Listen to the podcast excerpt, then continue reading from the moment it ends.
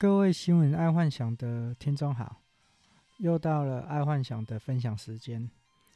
今天我们来看财经第一条新闻：《鬼面之刃》剧场版日本票房十天破百亿，改写了记录。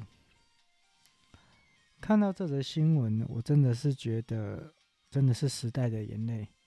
在二十年前，那时候就有两部最红的漫画。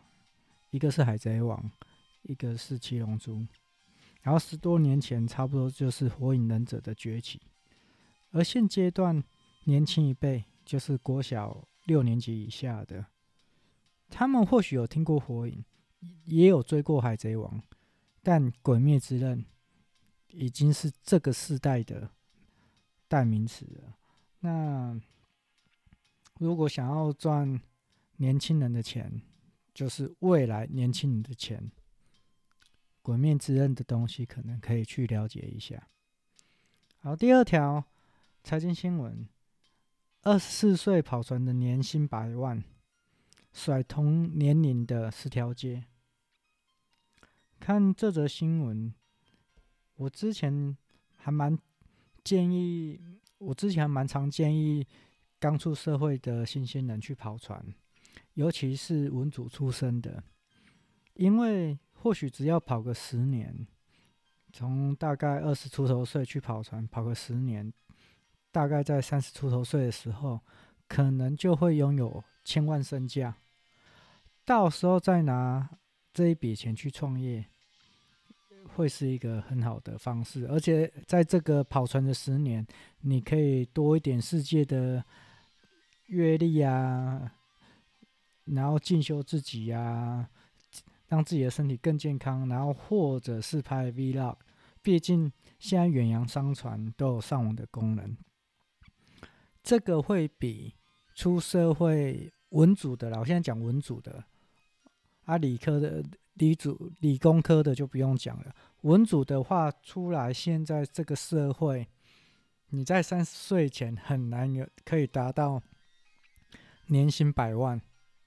所以，那还不如去跑船，然后在上面写写日记、写写 Vlog，或者是做 Podcast 也不错啊，或是或是当个 YouTuber 也不错啊。嗯，总比去当个嗯上班族啊，坐办公室的来得强，这是我觉得啦。好，那如果详细资料的话，我觉得现在网络上。搜寻方便，去 Google 一下就可以了。好，再来就是娱乐新闻：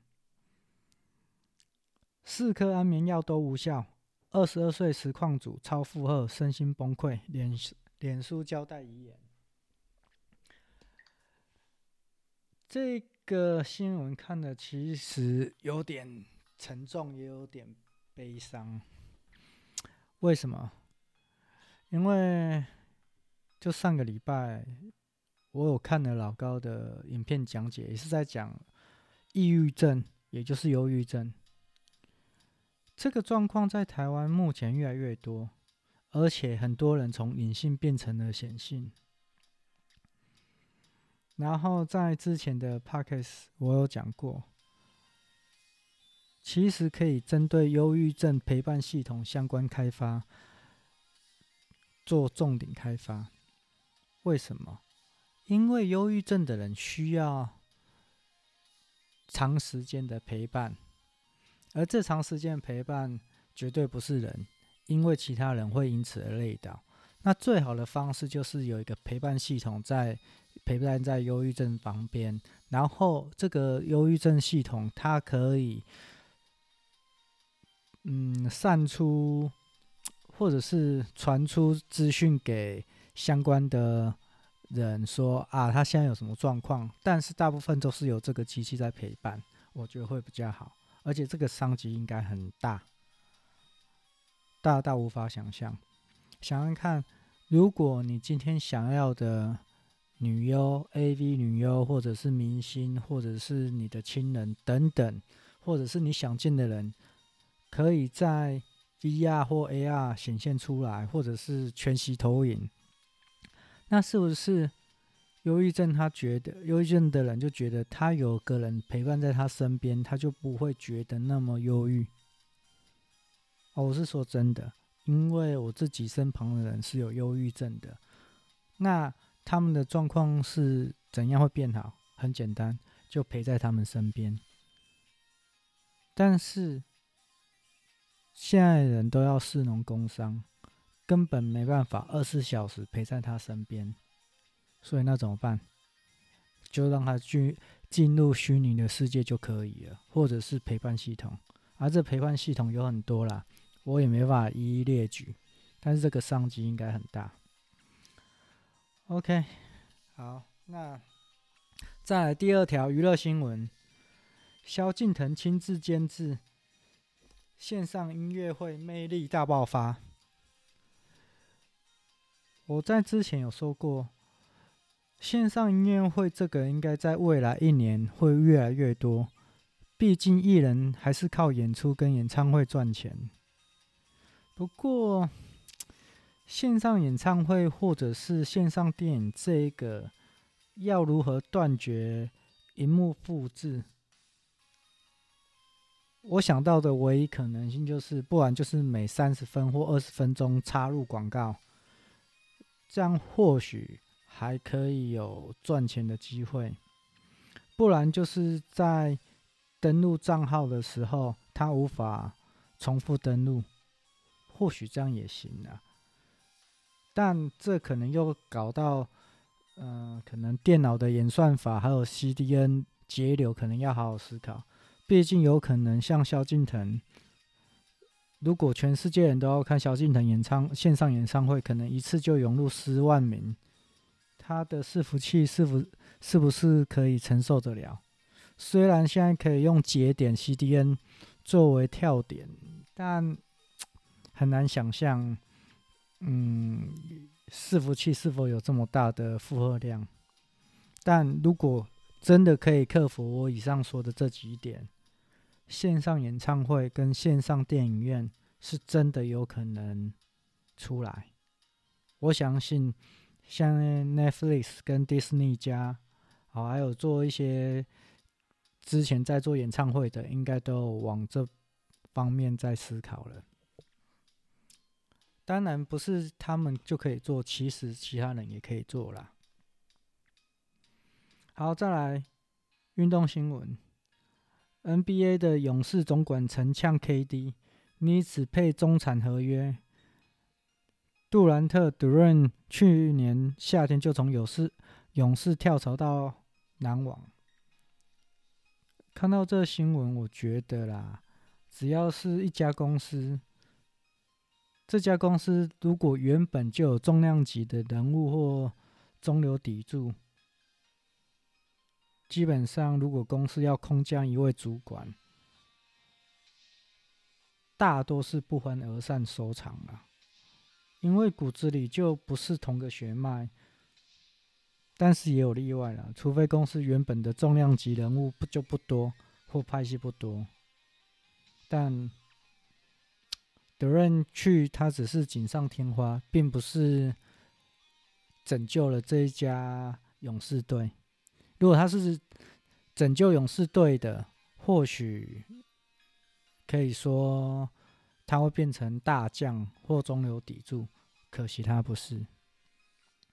好，那第二个运动新闻：亚洲唯一轮椅网球公开赛，台湾战将吴怡山封后，台湾成为亚洲唯一举办轮椅网球公开赛的国家。我们在这里先恭喜吴怡珊夺牌，真的为国争光一次。而且经过这一次啊，这对台湾绝对是个绝妙机会。为什么？毕竟未来一年台湾可以多争取一些国际赛事在台湾举办。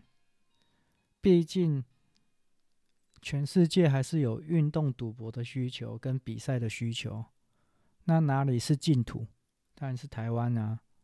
而且加上明年东京奥运。目前来看，第二波疫情已经准备在在发动了。东京奥运都要先前做比赛，那是不是有可能先移赛，就是赛前赛先来台湾比一下，然后再到东京。或许可以，大家可以往这方面思考一下。我是觉得可行的，而且这个是展现台湾最佳的机会。好，再来国际新闻：WHO 全球新增逾四十六万人确诊，连三天创单日新高。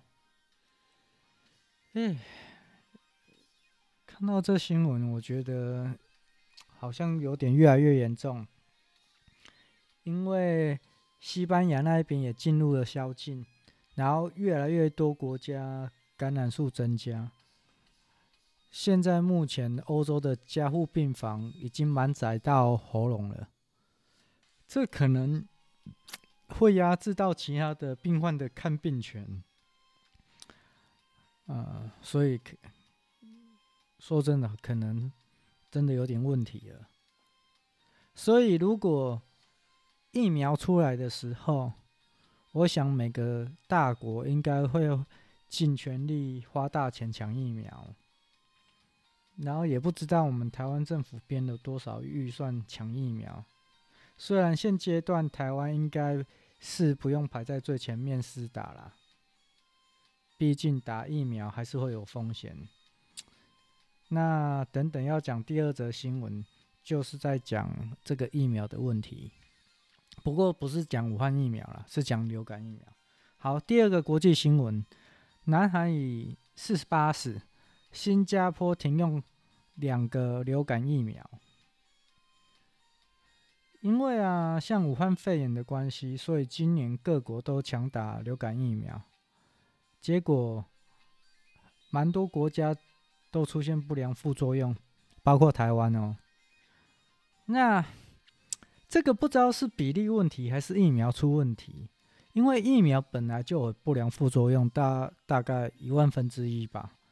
其实那趴数是很低啦，但因为民众的踊跃施打，所以会不会是因为太多人打，所以出问题就多，还是疫苗本身多？哦，这个还蛮复杂的。但先决条件就是说，如果有慢性病的人，不太建议去施打流感疫苗哦。就这样，因为毕竟慢性病所带出来的问题还蛮多的。好，再来生活新闻：考汽车驾照该选手牌还是自牌？网络一面倒，就说。当然是手牌啊，手牌 CP 值高。在台湾，我觉得它比较算特别吧。汽车执照有分手牌跟自牌，在国外，它不分你手牌自牌，反正有汽车执照，你要开自牌也好，手牌也 OK 这样子。所以，要不要开手牌？我个人自己觉得啦，我觉得是差不多。唯一有差的就是在年我年轻的时候开手排车的时候，把妹可以有帅一把，真的是帅一把，而且你还可以在开车的时候问女生要不要学怎么开手排车，然后当她手放在排排杆头上面，她一定不会打档嘛，然后就这时候再用手去握住她的手去打档就好了。其实蛮简，蛮怎么说？不可以说简单的把妹方式啊，但是就是就是顺其自然。所以手排车有手排车的好处，但那个开手排车是指我年轻的时候了。现在哦，最好是开自排哦，甚至是开自动驾驶哦，真的不想开车了，因为开车真的很累，所以。要不要开手牌？要不要开自牌？可能以后也没这个选项了。五年后全部都是自动驾驶。好，再来第二则生活新闻：无惧疫情，新宇航空再开三航三个航线，十二月要飞曼谷、大阪、东京。我看到这个新闻，真的要给新宇航空拍拍手。而且这个是一个逆势操作哦。目前 A A 航都已经关掉了蛮多亚洲区的航线，所以假设啦，哈，假设如果疫苗真的在十二月初就可以施打，那新宇就红了。毕竟航线这个东西不是说开就开的，也要看这个航线是不是有让出它原有的航线。可是像航线大点啊，或热门点，这个不可能会有人让出的啊！如果趁这个时机点去抢占那些航航线，我觉得也是很好的机会。而且现在去谈价格，应该可以谈到一个非常好的价格，所以蛮佩服星宇航空的啦。然后也预祝他旗开得胜，但是我觉得是有可能的。因为毕竟现在很多航空业都撑不住了，而现在去卡位谈的价位跟条件应该都会很漂亮。好，再来健康新闻：减肥期间不能做的七件事，别让坏习惯扯后腿。第一件就是对于数字斤斤计较。因为啊，每个人刚减肥的时候都会非常斤斤计较体重机的数字，但其实，在一开始减肥的状况下，那几天是可能少了两三公斤，那基本上是你的水跟因为你的晒没那么多哦，就是你的屎没那么多，所以。不要一直去量，减肥的时候去量，因为一定会遇到撞墙期啊，就不断的撞墙啊，所以就要持之以恒了。说真的，然后第二个就是不要过度严格，很多人就是整个在减肥状状况下，就是拒绝甜食啊、油炸啊，确实这一个强制。断绝甜食跟油炸可以瘦得很快啦。可是有没有想过，当你恢复要开始吃甜食或者是油炸的时候，它恢复的也很快，因为你扰乱你自己的身体机能。所以应该在减肥的时候，教你一定就是说，你不是完全不吃，而吃而是少吃。哦，少吃哦。不是不吃哦，哦，我在这里说清楚。所以建立比较好的饮食习惯，然后在减肥后还能长期维持，这才是减肥的目的。不是你减肥完，然后达到那个身材之后又大吃，不是这样的。是要可以达到目标之后还可以维持，维持才是重点，不是减减肥不是重点。哦，好，然后第三点。过度的少量多餐，其实我很不建议少量多餐这种方式，因为你血你身体中的血糖会一直持续的很高，哦，这个真的很不好哦。以前很多人想，啊，我减肥要少量多餐，不对，少量不能多餐，因为你血液中的血糖会不断的升高，那到到时候就变成。很容易造成糖尿病的问题，所以不建议少量多餐的。然后第四点，以为喝汤可以增加饱足感，这个如果是在台湾是不建议啦，在国外我觉得还好，因为台湾的喝汤都会有可能有高钠、高脂肪啊。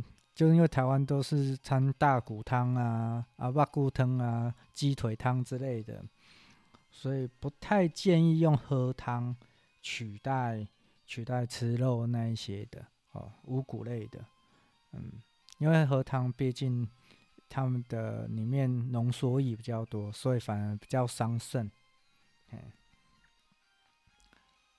然后第六点，只吃蔬菜不吃肉。哦，这个是减肥的一个盲区啊，在国外我不清楚，可是，在台湾国内所有的水果，甜度都有达到六或七以上，甚至有达到快要十。尤其是哈密瓜，台湾的哈密瓜超厉害，可以种到甜度十。那所以台湾的水果都那么甜，有一些人就说：“那那我都不吃肉啊，我只吃蔬果。”结果胖的跟什么似的？为什么？因为台湾的的水果都是甜的，而且。长期吃水果跟蔬菜的状况下，蛋白质会不足，蛋白质不足就会造成肌少症，肌少症也会造成骨折，反正就很多原因啊，所以一定要考虑到蛋白质的问题。当然有人说，那我吃植物蛋白啊，豆浆之类的哦也可以，但是要知道豆浆是不是能补足你一天的蛋白质能带蛋白质的量。也不太确定，但是要记得蛋白质一定要够，不然肌肉会会缺少。然后第六条，睡眠时间不足，这个这个我觉得不用不用理它啊，因为现在大部分的时间睡眠时间都不足，所以减肥这一条其实我觉得可以不用可以不用理会。然后第七条。只运动不活动，这个我也觉得可以不用理会了，因为你在减肥的时候，你本身运动量就是为什么减肥，就是运动量不足嘛。然后，所以你在减肥，基本上它就有某一部分消耗了你肌肉的消耗量，所以只运动不活动也是可以啦。啊，他这也说只运动不活动是。说可以走楼梯就不要搭电梯，哦，可以可以跑步就不要骑车，哦，大概是这个原理。但这好像蛮有毅力的，但现今能找到有毅力的，嗯，除非爱运动了，不然不多了。好，那第二则生活新闻。有一个阿斗啊，十年前他尿毒症，差点要洗肾，就改变了两个饮食习惯，成功逆转肾功能。看到这个新闻，我觉得这一则新闻蛮蛮想让各位听众仔细听一下。尿毒症就是代表肾功能不好。就是总共分五期，基本上到第四期、第三期到四第四期的时候，可能就尤其是到第四期的时候，可能就要洗肾。第五期根本就是那个肾已经坏掉了。那这个阿多啊，他他原本是一个四期病人，然后他已经要洗肾了。可是后来可以逆转到三期，其实这个算是很不可思议，因为基本上肾的过滤功能坏掉就坏掉了，要再回来真的很难。然后这里他怎么做的？他就是说，慢性的肾脏病患体内普遍有严重发炎反应。哦，这我相信，因为你。身体的肾脏或者是呃，就是我上次说过，就是不好的油，Omega 六吃太多，所以身体的各个器官都在发炎。然后各个在器官在发炎的时候，你的肾脏功能可能要加倍的努力去把它处理起来，所以肾脏就会慢慢的坏掉。尤其是在糖尿病的状态，因为糖尿病就是胰岛素不足，所以造成糖尿病。反正它连锁反应很多，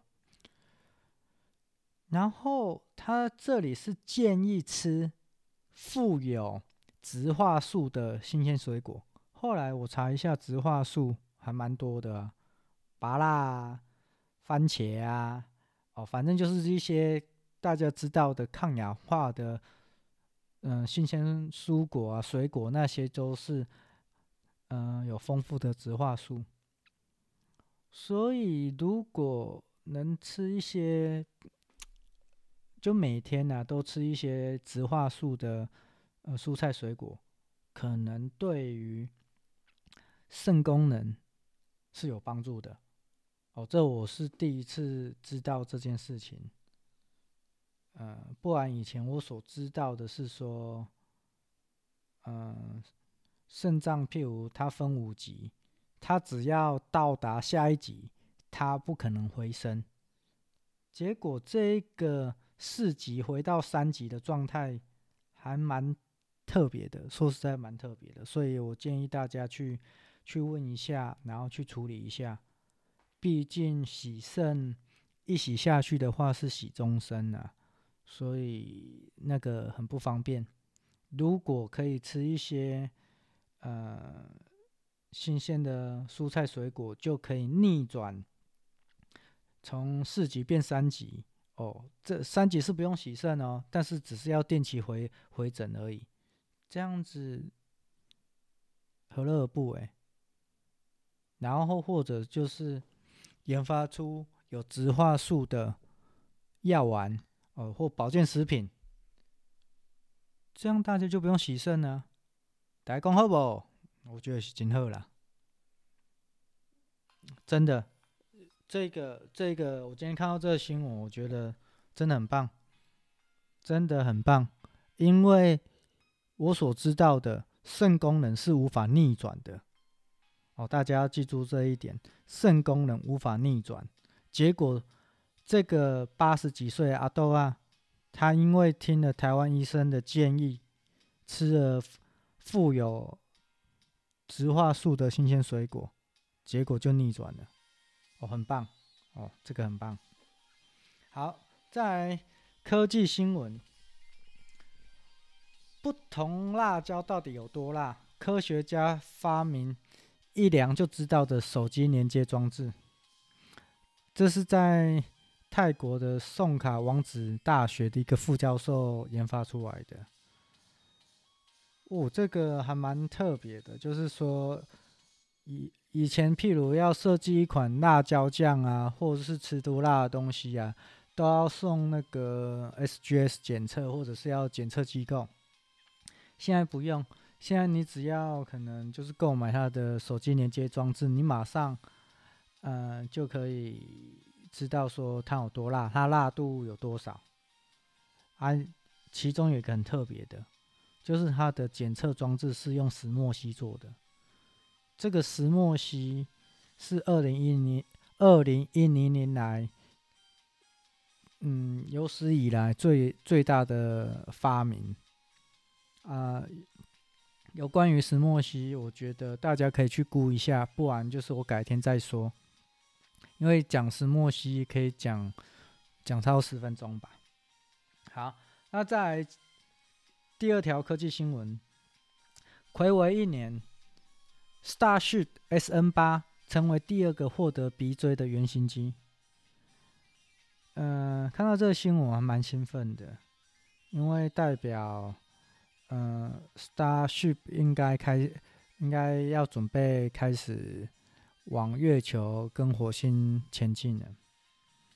可能现在听众还不大不太知道 Starship 在干嘛用的。Starship 就是 Space 最主要的核心业务之一。虽然它现在没有任何的商业行为，但它最终就是要把人载去月球跟火星，最主要是火星。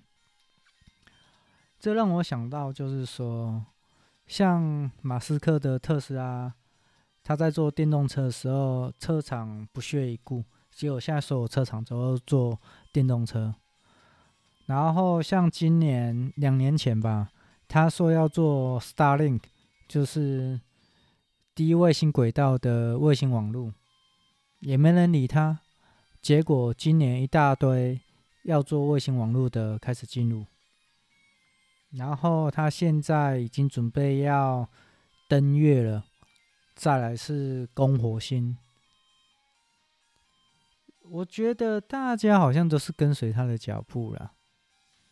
不过，呃，这也代表他是一个创创世纪的人，改变时代的人，而且加上二零二四，Nokia 要在月球建四 G，那这个 Starship 可能非他不可吧。